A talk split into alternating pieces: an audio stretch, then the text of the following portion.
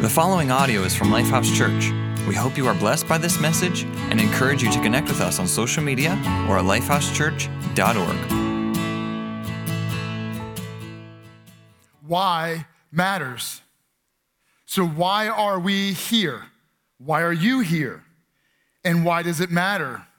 Right? If you know your meaning, if you know your purpose, if you know why you exist, if you know what you're supposed to be doing on any given day or in any particular project, suddenly it changes the meaning behind it, right? And so, uh, if th- this is this is the big one, like asking the question why we exist is probably like the biggest question of life, right? And so I thought, man, let's like let's just tackle it during the Christmas season. I mean, we're celebrating and we're having good feelings. Let's just talk about why we even exist and then why that matters. And, and so, but certainly, uh, if we could, if we could come up with a honest and truly meaningful answer to the why of life, then I would imagine that that would have a profound impact on the meaning of life, if in fact there is meaning to life.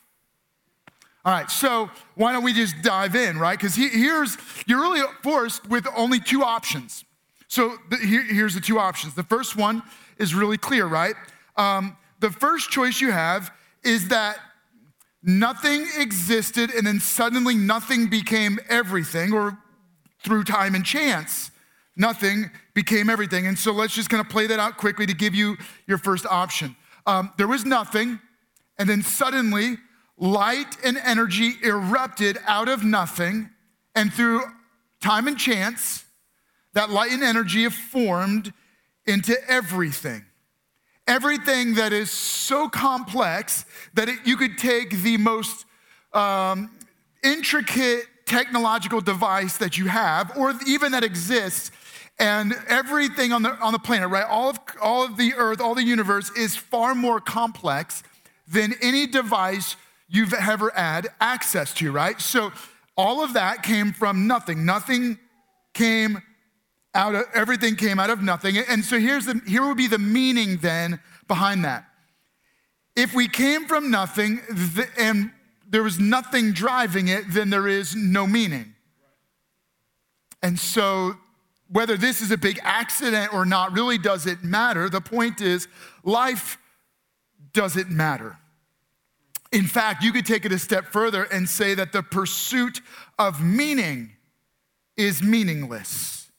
Any attempt to find meaning in life is literally meaningless. The other option would be this that there is a real, eternal, all powerful God who created everything. Now, he could have created everything out of nothing because this eternally existent God would have existed before everything and exists after everything because he always was and always will be, right? And so this invisible eternal God spoke and created everything. That's really your other alternative.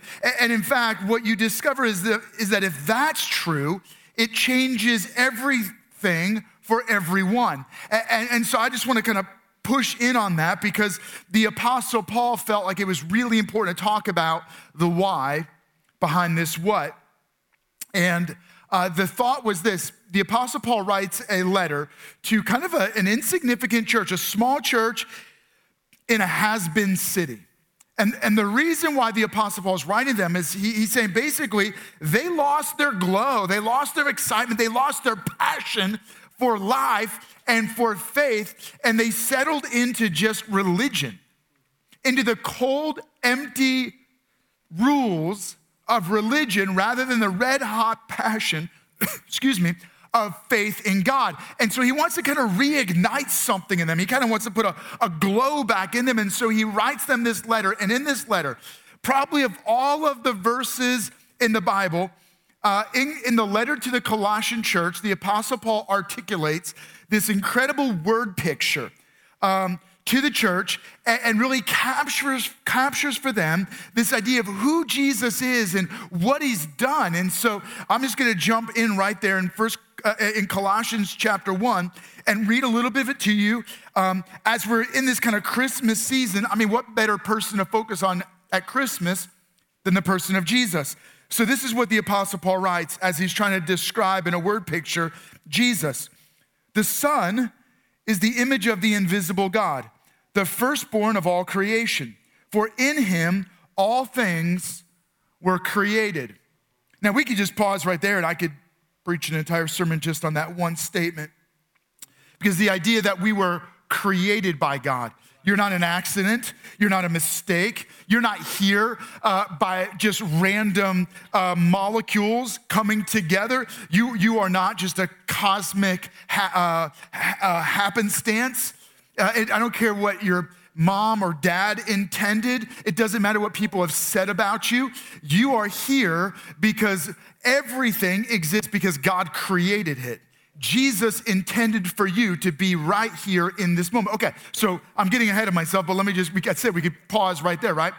Uh, but through him, all things were created things in heaven and on earth, visible and invisible, whether thrones or powers or rulers or authorities. All things have been created through him and for him. He is before all things, and in him all things hold together. This one passage is uniquely Christian. And it, and it paints, and he paints a uniquely Christian perspective on the origins of the universe.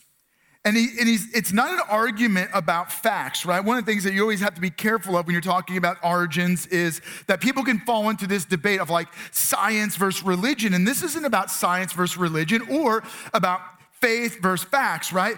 In fact, what it really comes down to is the lens you have of the evidence. It's how you interpret all of the evidence that's in front of us, right? And so one person interprets all of the evidence of the origins of the universe through a lens of the absence of God, while another interprets all of the evidence through a lens of God. One says, nothing just suddenly became everything, while another, through faith, says there is a God who exists before all of this, who spoke into the nothingness, and as a result of God, nothing formed into something.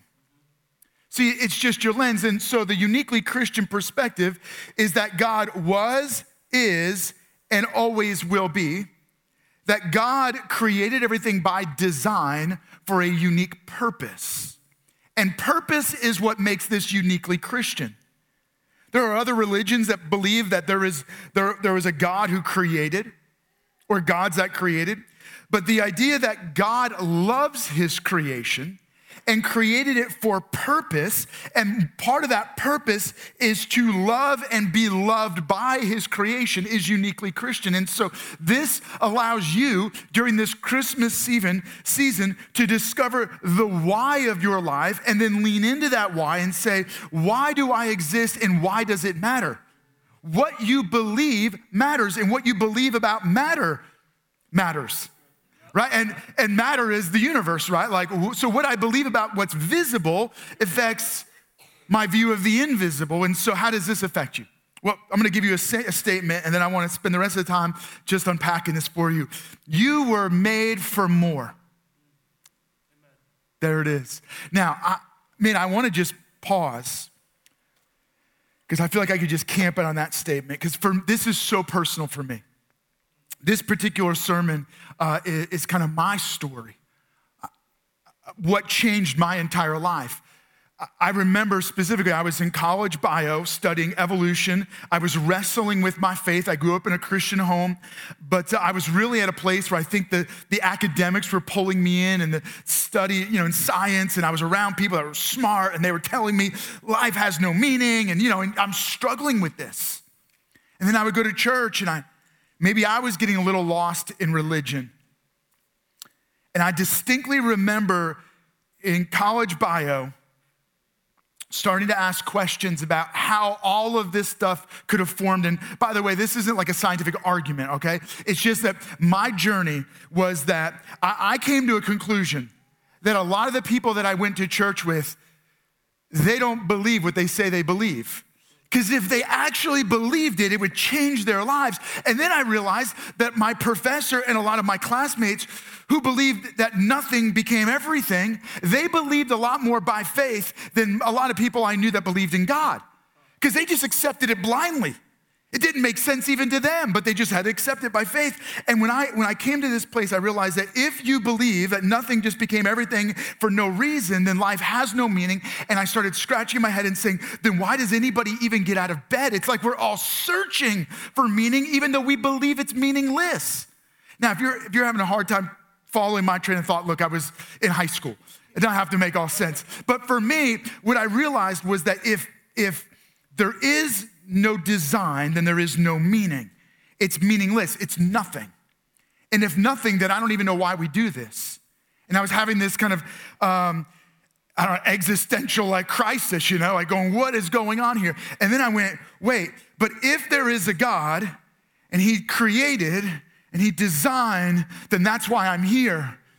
And I better start living on purpose. And that turned my life around.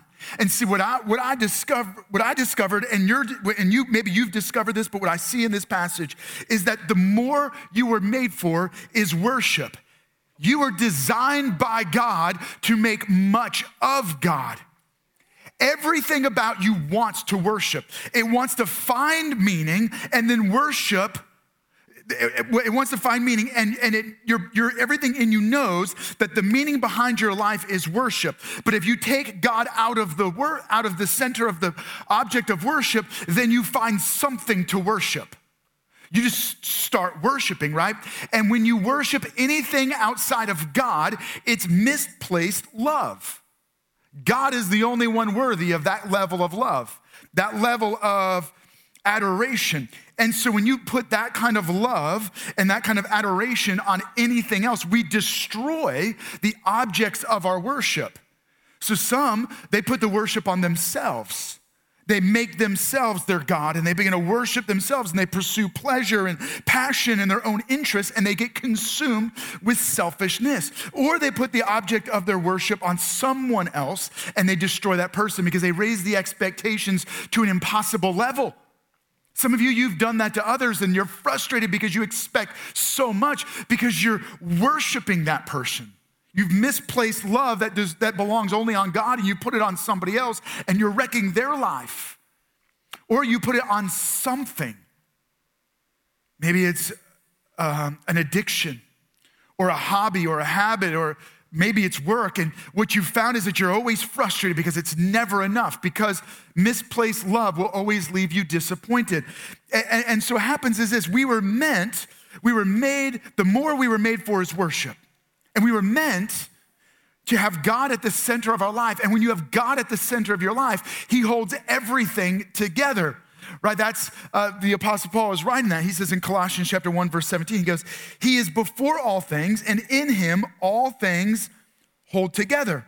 So when I worship rightly and God is at the center, God is holding my life together, which, which also means that if God is not at the center of my life and He's not holding my life together, my life is falling apart. And so if you've ever found yourself where your life feels like it's falling apart, it could be because you don't have proper worship of Jesus, where Jesus is holding life together. And every one of us are bent toward worshiping something else beside God because there's a, a, a, force inside of us called sin that drives us away from God toward not worshiping God, toward not loving God. And when we don't love God and worship God, we love other things. We misplace love and we begin to worship other things. It wrecks us, it, it, it corrupts us, and it leads toward a spiritual ruin, a spiritual forever death. And that's, that's the ultimate crisis. That's the ultimate problem, is that misplaced love wrecks our life and leads to a forever far from God. But God, this is the great part, right? But God, He loves us so much that He refused to leave those He loved and created alone by themselves headed toward ruin. And so God intervened in our story. He didn't just make us, He comes to us. So the whole world that He created, He loves. He created it perfect. And then that world ruined itself, meaning we wrecked it because we rejected God. God is, He doesn't just wipe the slate clean and start from scratch. He says, No, I love you so much that I'm willing to rescue you. Well, how does He rescue? He becomes one of His own, the very ones that He created. And that's the story of Christmas, right? That God leaves heaven to come to earth. He enters into his creation, and the very world he created rejected him and killed him by design because Jesus had to die to give his life to pay the penalty for our sin, eternal judgment. So he dies in our place, gives his life to give us life. And then he rises from the dead so that in his resurrection, he gives us victory over sin, he gives us victory over death, and he gives us eternal life with him. That's the gift of God. That's the not only the beauty of Christmas, but that's the beauty of Jesus, right? That we were made for more, but we abandoned that more to pursue our own love interests. And so God had to come rescue us from sin by becoming one of us to bring us back to Him. And when He brings us back to Him or invites us back to Him, then we recapture the why. And why matters, doesn't it? Why you exist matters. So, let's let's go back to this verse and just talk for a moment. Okay, so he goes, uh, in he, he created everything, he's before everything. In him, all things are held together. The point is that uh, you and I were made to worship. You were intricately designed by God to worship. Worship is anything you do that makes God smile. Another way to say it is anything that pleases God. And, so you were designed by God to obey Him, to worship Him. So I love this picture. If you go back to the very beginning, when there was nothing, God speaks into the nothingness, and nothingness obeys and becomes something. In that moment, when the nothingness started forming into somethingness, nothing was worshiping God. You get it? Imagine that. God, only God can make nothing worship him. When, it, when nothing becomes something.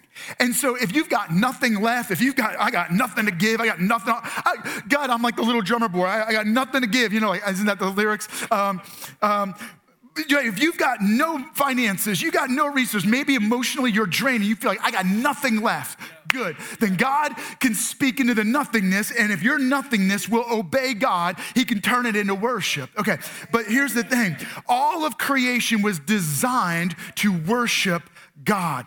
And it finds its deepest meaning and deepest significance as it worships God. The idea of making much of God every day every moment of every day is a gift for you to leverage in worship of God. Your life, your why is worship of God, making much of God. And what happens is, as you begin to turn a day into an opportunity to worship, something ignites inside of you.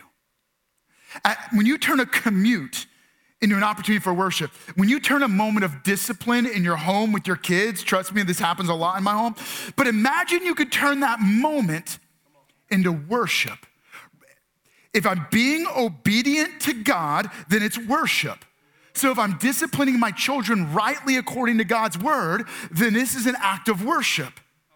You can, you can worship God with your spouse. You can worship God with your giving. You can worship God in the workplace.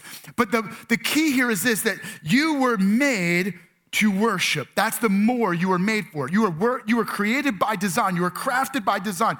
Every part of who you are. So here's the thing. Uh, um, you know, like if you take an instrument on the stage, if they were living creatures, right? They're not the same, they're different right? So the, the drum set can't look at the keyboard and be like, man, I'm so inadequate because I don't have any keys. Or the keyboard is all frustrated because it can't make the cymbal sound, right? Like, you, what happens is we get trapped in the lies of comparing ourselves with others and we're robbing God of glory because we're not playing the instrument we were designed, right? We're not doing our part. We're not, we're not making this sound we were uniquely made to sound. If you recognize that every part of you, Every aspect of your story, your experience, your education, your personality was designed by God for worship. So you don't have to wallow in insecurity or in self doubt. You don't have to be self loathing. You also have to be careful not to get trapped in self worship, right? I was made to worship God. Now, here's the thing I want to give you a second part of this, right? He goes like this verse 16 All things have been created through him and for him. This is the idea of everything exists by God's design, but it also exists for God's purpose. You were made by God for God. Because I was made by God, I am God's. I'm God's creation. Man, for some of you, that would be life changing if you would simply just accept that deep in your heart. I was designed by God. I was crafted by God. I am. Here, here's the thing, right? If you, if you go back to what you believe about matter matters, either everything is meaningless or a miracle. It's either an accident or destiny. And, and so, if you get trapped in the lie of believing I'm here by accident, then your life starts to feel meaningless. But the moment you start to say, I was created by God, then you start to lean in and say, My life has purpose. My life has significance. My life it has destiny. My life has design. And the moment I start to embrace that I was designed by God, that I say I was designed by God, I was designed for God. God, what do you want to do with my life? God, what do you want to do with today? What do you want to do with this relationship? How do you want to use my finances for your glory? This is the Christmas glow up, right? That our life begins to worship God. And that's what the Apostle Paul is calling the church of Colossae back to. He said, You've lost your passion, you've lost your fire, you've settled down into the cold religion rather than red hot passion of faith in God where you believe that He created you. And because He created you, your life has meaning and significance. You were made by God for God. And the Apostle Paul's hope was that this would ignite something in this church and cause it to begin to glow again, glow with fire. And I, I, I one of the things I hope is that during this Christmas season, your life begins to glow with passion and significance. And part of that is by coming back to the why. Why am I even here? And so let me give you, you know, a couple thoughts on this. A fish, when it does what a fish is supposed to do in obedience to God, it's worshiping God. Rocks when they obey God, worship God. The planets and stars and sun, when it does what it's supposed to do, when they when they uh, when they rotate and move according to God's design, they're worshiping God. The, all of creation is worshiping God. In fact, the only thing in all of creation that can steal worship from God is you and I, and that's because God designed us with free will. We're the unique ones that were given a gift. The, the sun doesn't decide where it's gonna move.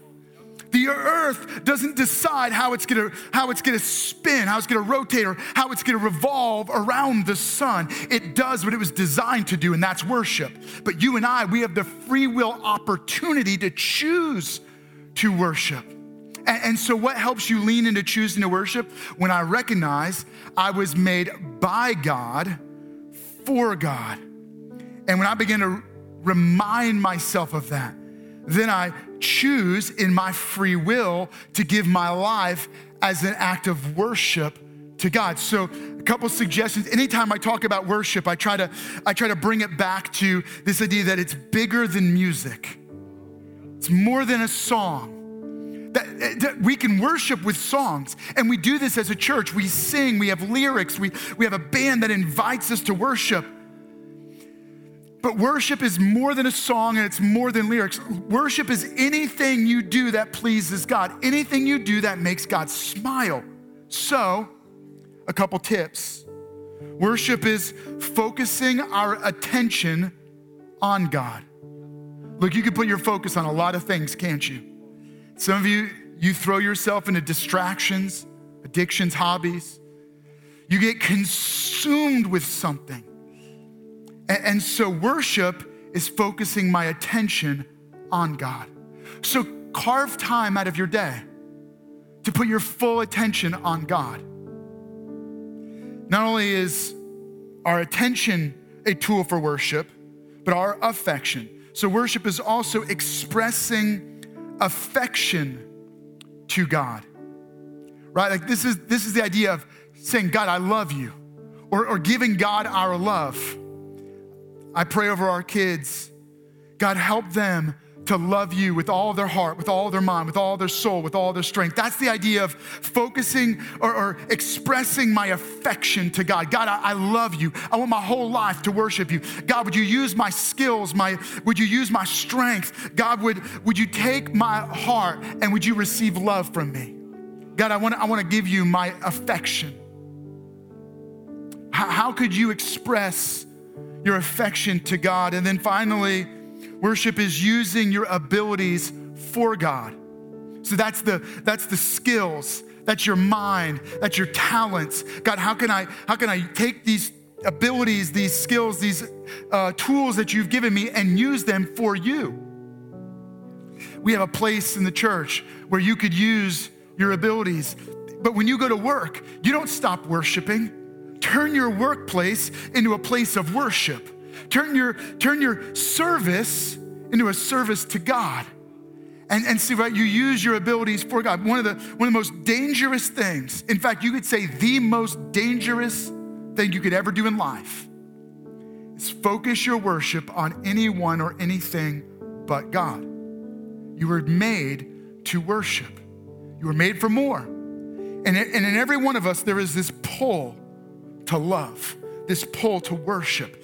But the moment you put your worship on anything or anyone but God, you'll hurt, it'll wreck you and it'll wreck others. So why not return to that place of giving God his rightful worship? What better time than Christmas than to get back into that glowing passion of putting your full worship on God? Look, you are made for more. And if you've got nothing to offer, God can turn that nothingness into worship through obedience. Would you just be obedient to God? Maybe you've been far from God, but as you start thinking about your choice between living a life that was create that was nothing and no meaning or it was designed by God, which means you have significant meaning and significant purpose. Today, you're saying, by faith, I believe that God designed me, He chose me, He created me, which means I was made for worship. Man, don't you hoard your worship. Don't you be selfish with your worship and putting it on yourself. You were made to worship. And so, how can you express that worship to God during this Christmas season? Can I encourage you? I want to take a moment right now and I just want to pray over you. And, and as I pray over you, I'm going to invite you, regardless of where you are, whether you're joining us online, you're joining us at uh, Chambersburg campus, you're here right now. I want to invite you. Would you stand with me? And I'm going to I'm going to pray over you, and I'm just going to say, God, would you help every one of us to truly live to worship you? We were made for more. We were made with meaning. We were made with purpose, and God, we want to come back to that purpose by worshiping you. Jesus, thank you. Thank you that you loved us so much that you did not abandon us. You didn't just destroy it and start over again, but God, you loved us enough to rescue us. God, because we know that we were made by design, we have destiny. Our life is not meaningless, it's a miracle. We're not an accident. God, you made us on purpose. So, God, we know that the reason we exist is to worship you. So, God, would you receive our life? Would you receive our love? Would you receive our attention, affection, and our abilities as an act of worship right now? In Jesus' name, amen. Thank you for listening to audio from Lifehouse Church. We believe that through Christ, life change happens here. So we invite you to connect with us further by visiting lifehousechurch.org.